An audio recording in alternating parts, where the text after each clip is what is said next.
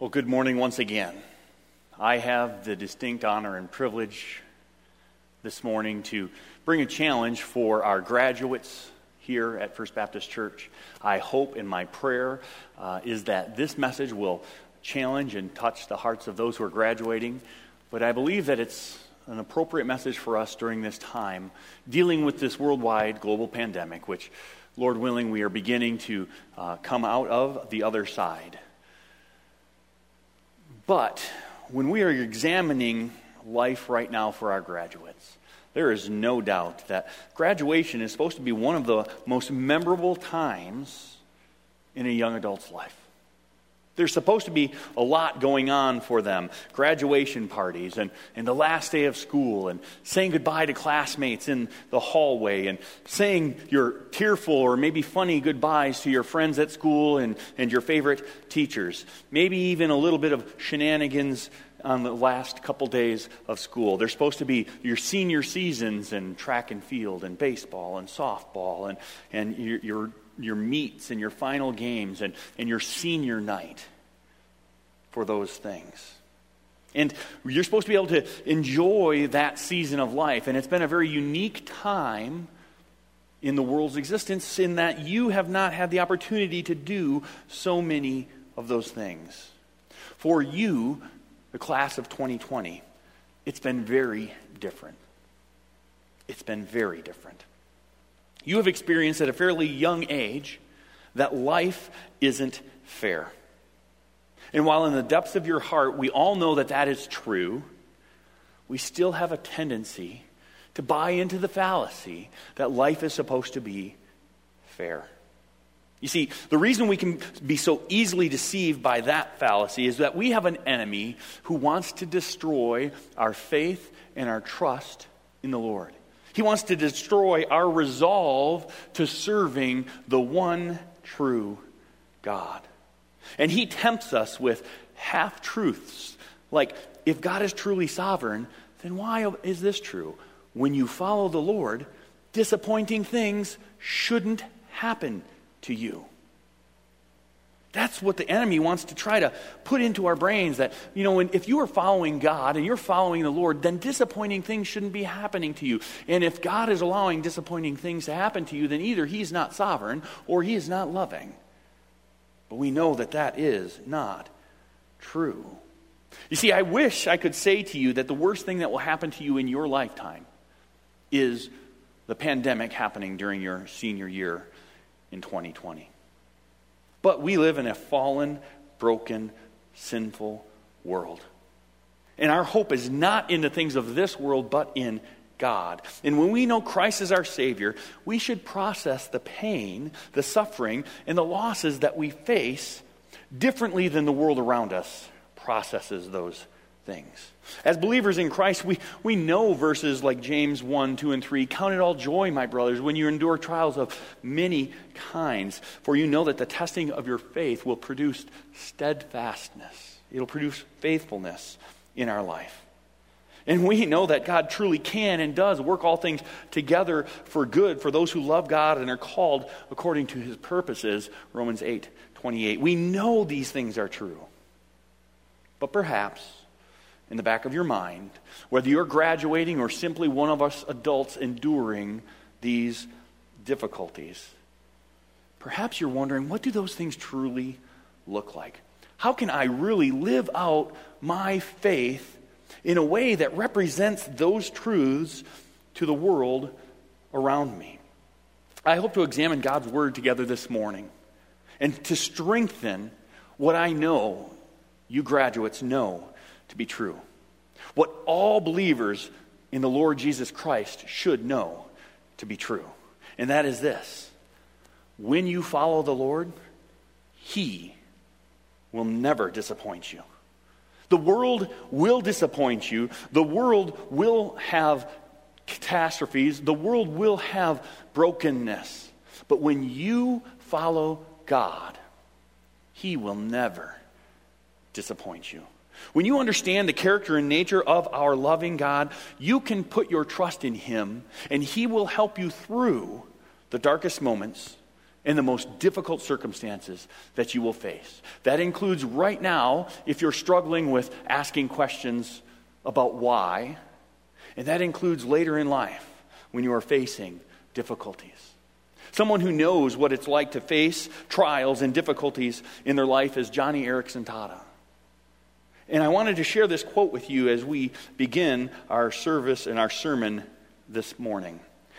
She says, God permits what he hates to accomplish what he loves. There is no greater evidence of this than the cross of Jesus Christ. God permitted what he hates, the sacrifice of his own son, to accomplish what he loves salvation for all who put their trust in him. We are going to look at a biblical example of that kind of faith. Someone who understands that, that God can even use the difficulties that we're facing in our life to prepare us for greater service to Him, to prepare us for g- greater faith in Him, to propel us on in our walks with Him. And so we're going to look at the life of David, the shepherd boy who became the king of Israel and known as a man after God's own heart. And to do that, we're going to look at a passage of Scripture from 2 Samuel 16, verses 5 through 11. If you have a Bible, open it to that passage now, but we'll actually be looking at it a, a little bit later. And if you don't have a Bible, it's okay. All of the verses that we're reading from 2 Samuel will be on the screen for us when we read it together. So the verses that we're studying in 2 Samuel come from near the end of David's life and his reign as king over Israel. And so we're going to see the lessons, how lessons that David learned throughout his entire life kind of culminate in this one moment of great faith and trust in his God. And I hope that we can apply those truths to our lives as we seek to follow the Lord in these challenging times. So, our first point this morning is David's unshakable trust. In order to fully understand the passage that we're looking at today, we need to understand a brief history of David's life. I want us to kind of step back from the text that we're looking at near the end of David's life and spend some time just making sure that everybody has a, a good brief overview of David's life. And I know some of you that are listening this morning will be very familiar with the life of David. Others may know only of the major events in his life, whether that's his slaying of Goliath or being anointed as king or, or sinning with Bathsheba, etc. And still, I know that there are others who are listening and watching who may know little or nothing about David's life. So, because uh, the event that we're studying is near the end, I want us to see how David learned to have the kind of faith that would make the difference that we're going to observe in his life. So let's look together at, the, at some brief history of David's life.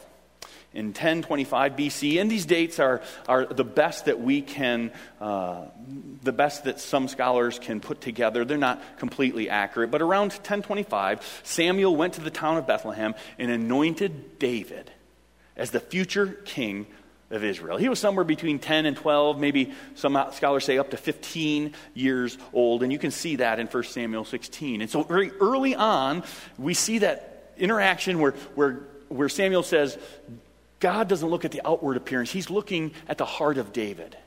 And Saul has not been a good king who's been pursuing the Lord anymore, and so he wants to replace him with David. That is around 1025. A couple years later, he becomes a minstrel in, in Saul's court because it was discovered that, that he could play soothing music and on the harp, and, and he had some gifts and talents in that sense. And so he becomes a servant in the court of Saul, the king who he's already been anointed to replace. And then around 1020 BC, we see that, that there was uh, a war going on with the Philistines, and we see that, that uh, David goes up against the, the Philistine champion, Goliath. The shepherd boy kills Goliath with a single shot from his sling. If anybody knows any story about David, that's one that they probably know. That, and then around 1010 BC, when Saul is in the process of hunting David down and trying to kill him because he knows what's going on, Saul, uh, he kicks him out of his court, but makes him a commander in his army.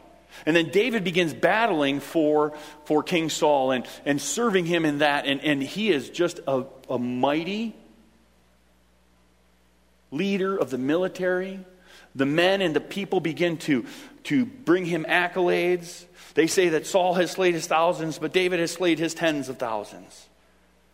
And then a few years later, David is on the run and threatened with bodily harm because of the jealousy of Saul that is rising up because he sees that the people are loving David. And then in 1005 BC, David had an opportunity to slay Saul and become king. And he says, No, I'm not going to raise my hand to God's anointed until God removes him. I am not going to kill the man of God, even though he is trying to kill me. And then, about 993 BC, David is anointed as the king of Judah. He has some help from his allies and friends. However, the, the, the, nation is still divided between Israel and Judah. And then later, David finally reigns over the united kingdom of Israel. That happens in about 993 ish many years after David was already anointed king. And then around 978, we see that David's son Absalom is conspiring against his own father to try to become the king, draw the loyalties of the people, and overthrow and usurp David from his throne. And in 976, David actually flees from Jerusalem because of Absalom's desire to overthrow him and become the king. And that's found in 2 Samuel chapter 15. And then that brings us to our passage of Scripture, which is found in 2 Samuel chapter 16. And what I want us to see is that I want us to see that, that David finds peace independent of circumstances in, in, in all that we're going to look at in 2 Samuel, I want us to see and to understand that David's peace does not come from the circumstances that he faces, does not come from what he endures. It comes from his relationship with God. Whether, whether things are going well for him as king, whether he's failing and falling into sin, his peace and his comfort always comes from his relationship with his heavenly Father. So now let's look together at 2 Samuel chapter 16, verses 5 through 11. When King David came to Bahurim, there came out a man of the family of the house of Saul, whose name was Shimei, the son of Gera. And as he and as he came, he cursed continually. And he threw stones at David and all the servants of King David. And all the people and all the mighty men were on his right hand and on his left. And Shimei said as he cursed, Get out, get out, you man of blood, you worthless man. The Lord has avenged on you all the blood of the house of Saul, in whose place you have reigned. And the Lord has given the kingdom into the hand of your son Absalom. See, your evil is on you, for you are a man of blood. Then Abishai, the son of Zeruiah, said to the king, Why should this dead dog curse my lord the king? Let me go over and take off his head. But, but the king said, What have I to do with you, you sons of Zeruiah? If he is cursing because the Lord has said to him, Curse David, who then shall say, Why have you done so? And David sent Abishai and all of his servants. He said to all uh, Abishai and all his servants, Behold, my own seeks my life. How much more now may this Benjamite? Leave him alone and let him curse, for the Lord has told him to. It may be that the Lord will look wrong done to me, and that the Lord will repay me with good for his cursing today. So David and his men went out on the road, while Shimei went along on the hillside opposite him and cursed as he went, and threw stones at him and flung dust. And the king and all the people who were with him arrived weary at the Jordan, and there he refreshed himself. I think this is a fascinating passage of Scripture. When we consider all the ups and downs that David faced in his life, He finds himself in this situation where he's being cursed and mocked and belittled. And for all of the faults that David had, he was a man after God's own heart. He desired to see the Lord honored. And he had failings where he counted armies when he shouldn't have. And he had failings where he sinned with Bathsheba. He had some terrible failings and sins in his life. But David never made excuses. And so we're going to look at a few excuses that, that he could have made that oftentimes the world tells us we should make, that oftentimes Satan is whispering in our ear, tempting us to believe that this is true. And so excuse number one is you will never overcome your past. You see, this is something that the enemy uses in the life of so very many Christians. The enemy uses accusations from your past and some may be true, and many may be false. But the enemy uses them to try to destroy us, to try to destroy our faith, to try to dissuade us from walking with Christ. The enemy uses those things to put guilt and doubt in our lives so that we question whether God truly can forgive all of the sins that we have committed. That is what the enemy tries to do. And if you'll, and if you'll see that this enemy of David brings up all of these things, some of which may be true. He had fought many battles, he had killed many men, he had done some things that were, were not in God's will. So when he says, See, your evil is on you, you are a man of blood. Some of that may be true and some of that may be false. But that is not what I want us to focus on. You see, you can notice that David never addresses these accusations. He never makes justification. He never says, Well, yes, but I was okay. Uh, I repented of those things. He, he doesn't address those things at all. He instead focuses on his relationship with the Lord because I believe that David knew what forgiveness from God truly looked like in his life. He doesn't need to defend himself, he doesn't even feel the need to do that. And notice he also doesn't minimize the things that he may have done wrong. He doesn't say, oh, yes, but, but that's no big deal. Instead, he just understands that that, that, that is a, a lie from the devil, that you will never overcome your past is not true. David understood that, that he had over, overcome his past, not because of who he was, not because of the things he had done since those events took place, but because he knew the one true God the one who could give mercy, grace, and forgiveness. You see, David understood that the enemy wants to use some of the events of his past to destroy him, and David isn't going to fall into that trap. A second excuse that the world oftentimes tries to, to level at us that could have easily been used by David is this the world says, This is not right, this is not fair. We addressed that a little bit in the beginning in my introduction. But it's so easy for us to, to fall into that mentality of this isn't fair. I'm a man of God. I have lived my life serving the people of Israel and serving my one true Lord. It isn't right that I have to face this man hurling insults at me and throwing stones at me. I shouldn't have to endure that. Look at what happens in verse 9. See, see, it's important to note that, that even though this man is leveling these accusations at David, David is surrounded by his people, his servants, and his mighty men of valor. Abishai says, David, king, let me take off his head. I can fix this problem right quick. This isn't fair that he's leveling these accusations at you. Let me just eliminate that troublemaker, and we can wipe our hands of this and be on our way. But, but that's not what David is interested in. David knew his mighty men had handled much greater threats.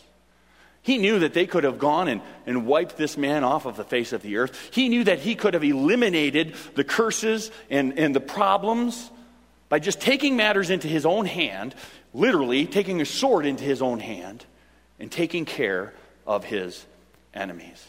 But David doesn't fall into that excuse. David doesn't fall into that trap. David doesn't question what is going on. And we're going to continue to unpack that with this next excuse that we're going to look at.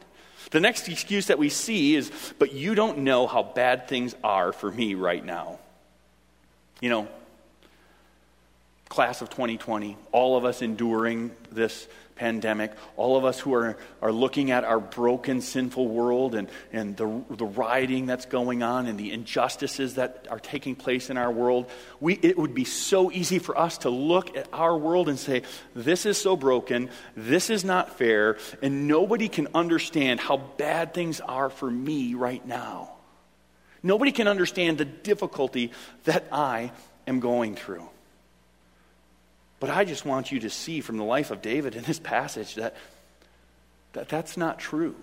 So very many people have gone through difficulties. In fact, look at verse 11.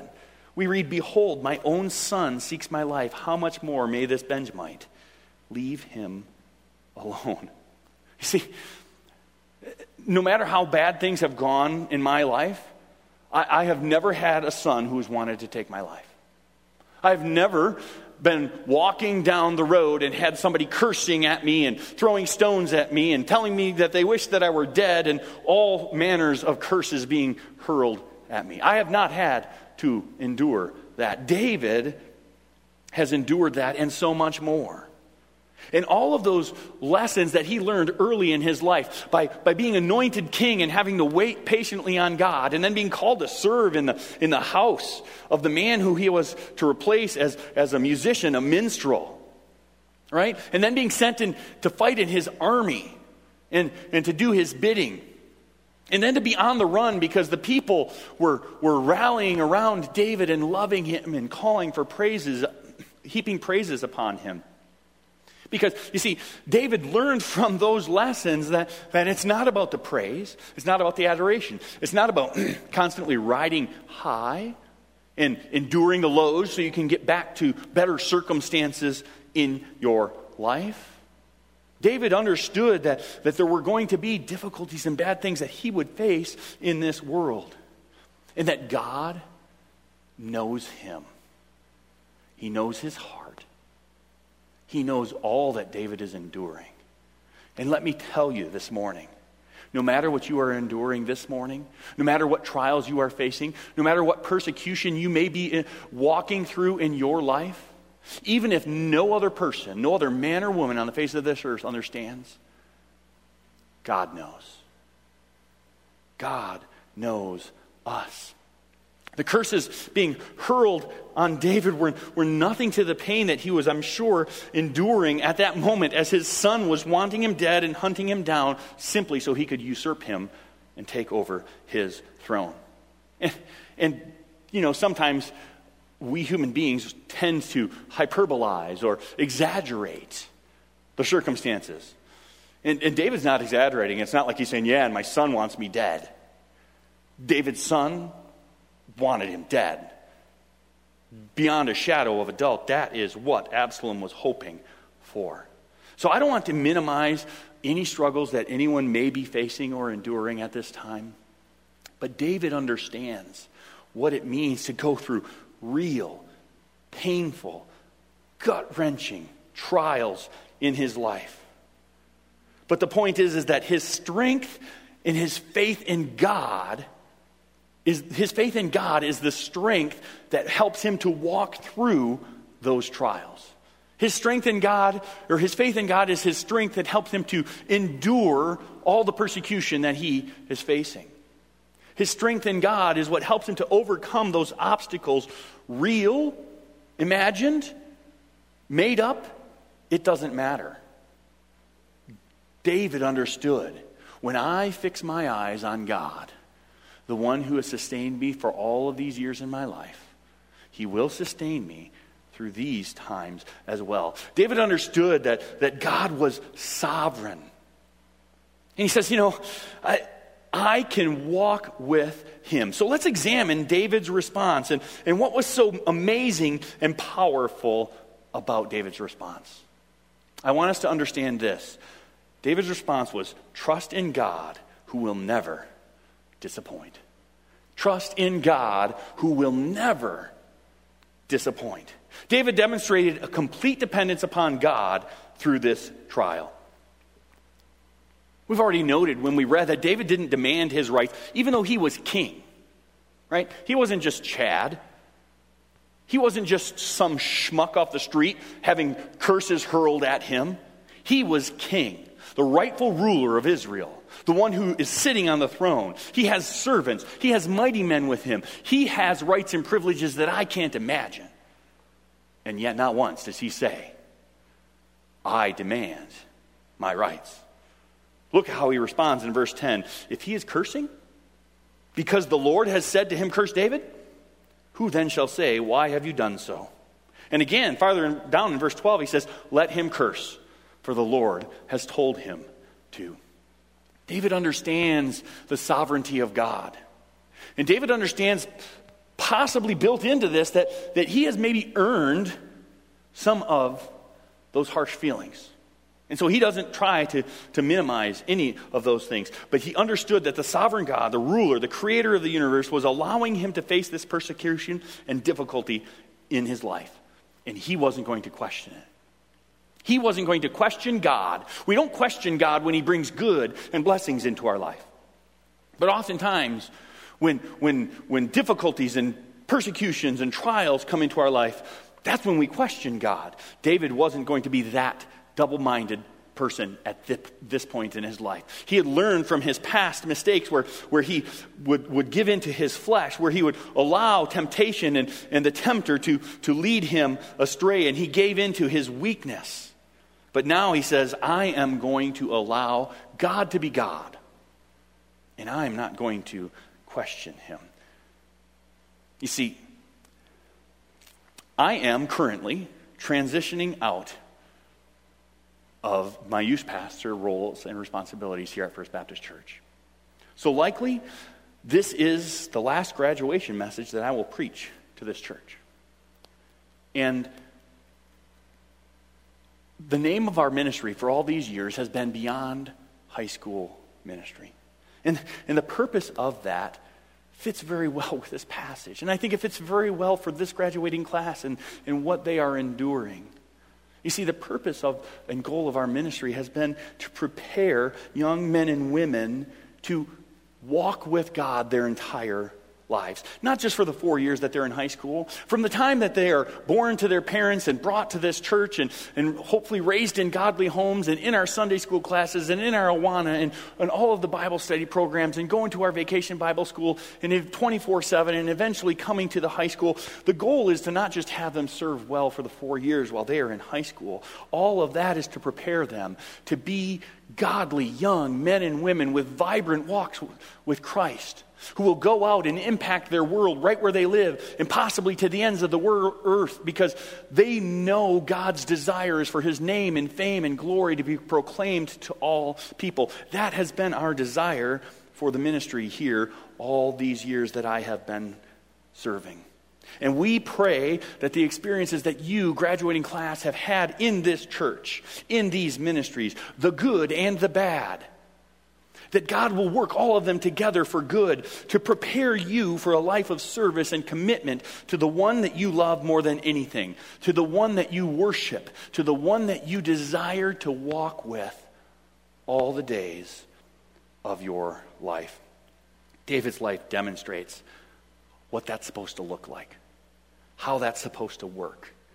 David's life demonstrates how we can accomplish that even through the difficulties, the trials, the failures, they can bring us to the point where we can have this vibrant relationship with God and honor Him greatly with our lives. I think Charles Stanley sums this up best, what this looks like in David's life. He says this In times of extreme pressure, God stretches our faith and deepens our dependence upon Him. Without a strong, abiding faith, we can quickly yield to temptation and fear especially when the trial or difficulty is intense or prolonged. God developed David's trust until it became unshakable. It was clear that David's faith sustained him, that his faith was unshakable at this point in his life. He didn't have to face any trial on his own, and he knew that. He could run to the one who loved him more than anything. And that is the way it should be for all of us especially those who know Christ as our Savior. We have the blessings of being on the opposite side of the cross than David did. We have the blessings of, of knowing the promises of God that He's written to us in His Word. We have the promise of Romans 10 11 that, that when we're all in this together is the best that the world has to offer us. We can claim Romans 10 11 that everyone who believes in Him, Jesus, will not be put to shame. Yes, we're all in this together as the body of Christ, but, but that's the best advice the world has to give. And I tell you that Romans 10 11 is so much greater than that. Because it's not that we're in this together, but that the one who is in us will not allow us to be put to shame. Deuteronomy 23 5 tells us, The Lord your God turned curse into a blessing because the Lord your God loved you. You will suffer losses. You will face trials. You will face injustice. You will face the death of a loved one or a friend, someone that is close to you. You will face difficulties. And it's okay to grieve those losses. Whether it's the death of a loved one or a loss that we face in our life, it is okay for us to grieve. But we're told not to grieve as the world grieves. Because we have a hope that the world cannot understand. We have a hope that will never be put to shame. We know Christ. If you know Christ, you can truly trust all of your life to Him because He will never disappoint you. And He will use every trial in your life to prepare you to serve Him. They will not be wasted unless you don't allow Him to work. But see, if you are outside of Christ. You don't have that hope. You don't have that knowledge. You don't have the joy that comes from knowing Christ as Savior. But in Christ, we have the hope of eternal life, the promise that He will never disappoint us. In Christ, we have a relationship with God that, that doesn't mean that nothing will ever go wrong, but that He will always be with us. He will never leave us, never forsake us when we're going through those difficulties. But I do want us to understand that you will face difficulties in this life. Look at the end of our passage. Look at verse 14. Even though David made this beautiful stand for his love and faith in God, it was exhausting. In verse 14, we, we read that he, he, was, he arrived weary at the Jordan, and there he refreshed himself. David was exhausted, and he needed to be refreshed. There's no doubt in my mind that that refreshing on the side of the Jordan was probably worshiping the one that he just said, I trust in you. I trust my life to you, God. And I know that you will never disappoint me. You know, there's a lot that we can learn from the godly life of men and women who have gone before us, men like David, but also women like Corrie ten Boom. She is another great example of great faith. She was a Dutch Christian watchmaker and author of The Hiding Place, based upon her life experience where she and her family were helping Jews to escape Nazi uh, Germany and the Holocaust.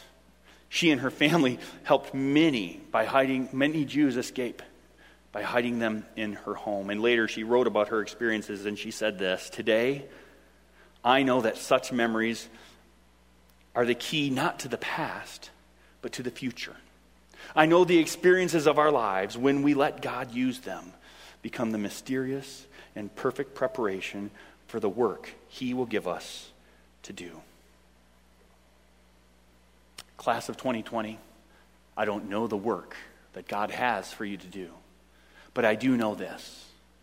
If you will allow God to take your life circumstances, the good, the bad, the trials, the hurled insults, the accusations, the blessings, the joys. If you will allow God to give, if you will give all of those things to God, He wants to work them all together for good and to build you into the man or woman that He will use to proclaim His name to the ends of the earth.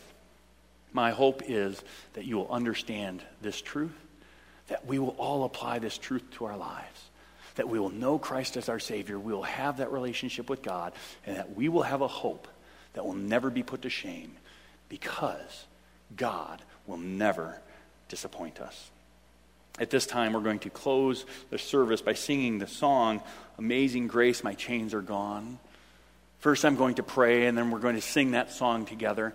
And then, for those that are interested, we're going to play a song by a Christian hip hop artist Ty Brasel called Paid for It. It's a great summation of what we've talked about here, the truths that we've looked at, looked at from God's Word.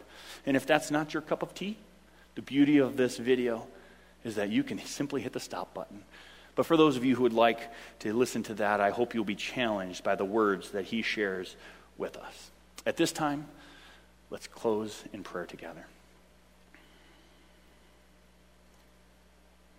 Lord God, sovereign ruler of the universe, we praise you for who you are.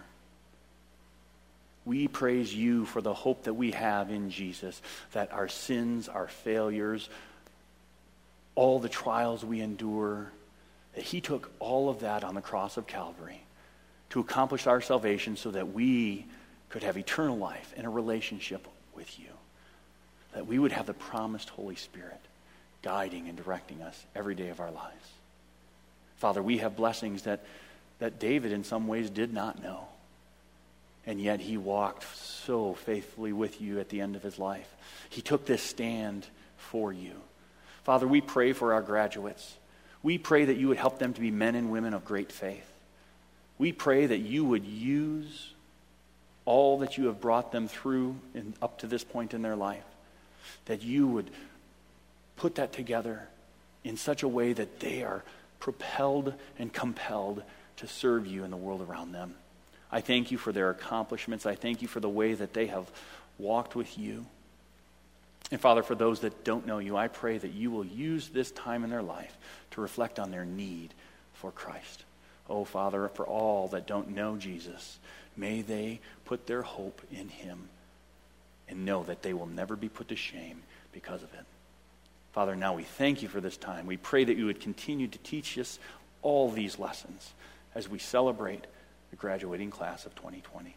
And we praise you for this time spent together. In Jesus' name, amen.